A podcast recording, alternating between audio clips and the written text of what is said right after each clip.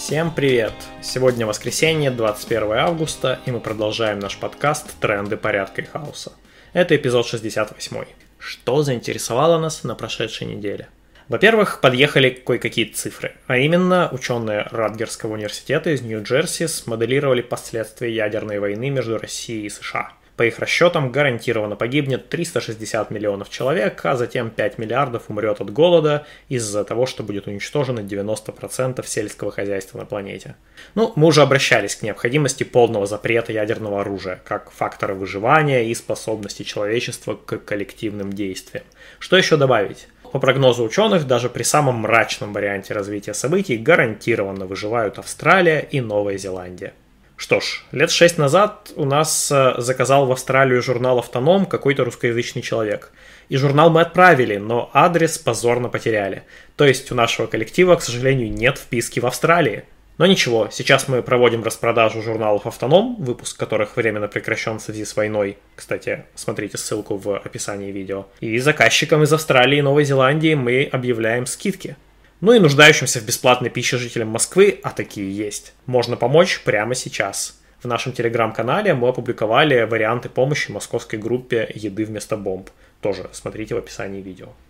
Во-вторых, э, опять про войну. На фронте без особых перемен. Армия России ставила ближайшей целью выход на административные границы Донецкой области, украинцы ставили целью деоккупацию Херсона – ни то, ни другое пока не случилось, военные продолжают уничтожать друг друга, а артиллерийские обстрелы и атаки беспилотников делают все менее пригодными для жизни прилегающие регионы. Причем не только юго-востока Украины, а практически ежедневно идут атаки на российские, Белгородскую, Курскую и Брянскую области. О жителях этих регионов Кремль изначально не волновался, но теперь к этому списку добавился Крым, еще недавно сакральное для путинского режима место. Так как атаки ежедневные, то уже видели шутку о том, что хлопки переходят в аплодисменты. Ну, мы все знаем, что хлопками официальные российские медиа стыдливо называют взрывы.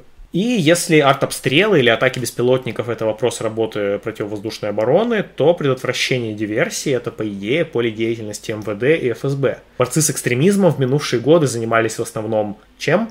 Посадками свидетелей Иеговы, посадками демонстрантов, которые кидали в ОМОНовцев пластиковые стаканчики, а также выявлением постов и репостов о Михаиле Жлобицком. Конечно, 80% таких преступлений, в кавычках, можно раскрыть, не отрывая свои телеса от кресла перед ноутбуком. Так что многие поджигатели военкоматов и диверсанты нередко остаются безнаказанными. Но не всегда. Вот и анархистский Черный Крест э, составил список людей, лишенных свободы за антивоенную позицию. Ссылку смотрите в описании видео. Среди них много поджигателей административных зданий, и список, очевидно, не полный. Там только те, чьи адреса в СИЗО известны. В любом случае всегда стоит быть осторожными и хорошо думать, что и зачем ты делаешь. Все на свете делают маленькие человечки, собирают пыль пылесосы, посылают сигналы. СОС, сталкивают тучи для молнии во время гроз, помогают силачам тянуть на рекорд с машины трос, делают дороги с большим количеством полос, это падение волос, выпускают шампуни, они придумали красный сигнал светофора, на него остановись, не гони, по правде говоря, этот текст написали они. На уходящей неделе начался суд у нашего товарища, уличного художника из Хабаровска Максима Смольникова по прозвищу Хадат за древний пост о Жлобицком. Прошел обыск у антифашиста Андрея Полякова в Калуге, предположительно тоже из-за какого-то старого поста о Жлобицком. А вот осужденному по делу сети Виктору Филинкову удачно удается оспаривать взыскание администрации колонии. Кстати, наступающая неделя – это неделя единых действий в поддержку заключенных анархистов. Соответствующее мероприятие в Москве пройдет 27 августа в пространстве «Только сами». В-третьих, осенью нас ждет интересный сюжет вокруг поправок в закон о рекламе, которые способны привести к массовым протестам. А именно, государство додумалось до идеи единого оператора рекламы. Законопроект принят в первом чтении, и в нынешнем виде он убивает сервисы Headhunter, Авито, Юду и тому подобное, потому что любое объявление о поиске или предложении работы, продаже детской коляски и так далее нужно будет согласовывать с государством. Это затронет миллионы людей. Возможно, этот бред и уберут из финальной версии закона, но российское государство умеет из плохих вариантов выбирать самый худший. И, наконец, немного тревел-блогинга. На этой неделе город Кимры Тверской области более пяти дней был вообще без воды из-за глобальной аварии водопровода.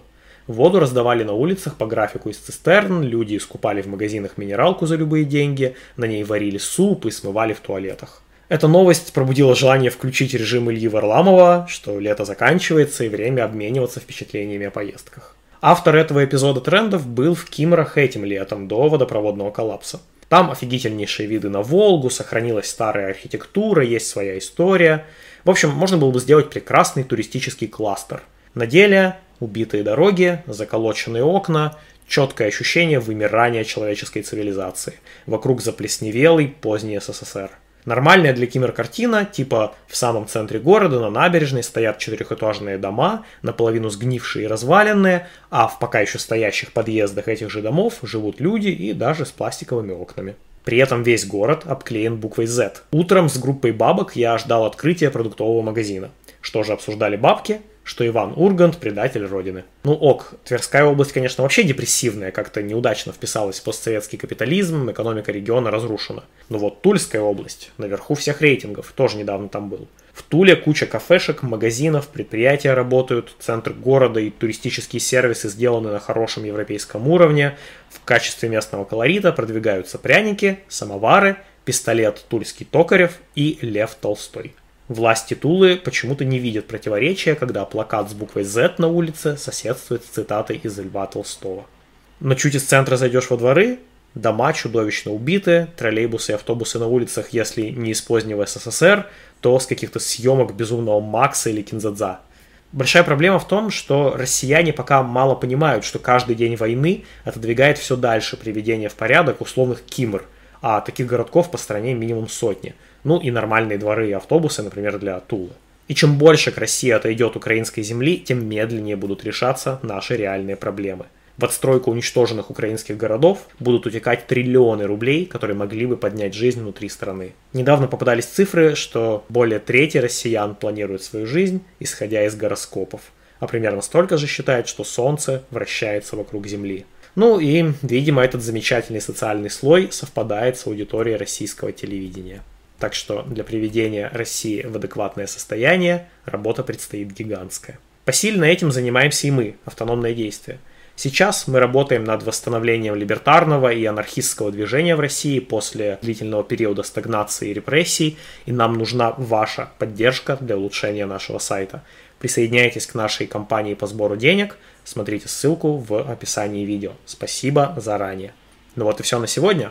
Напоминаем, что в трендах порядка и хаоса участники автономного действия дают анархистские оценки текущим событиям.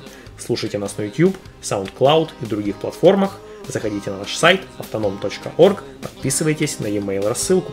Пока!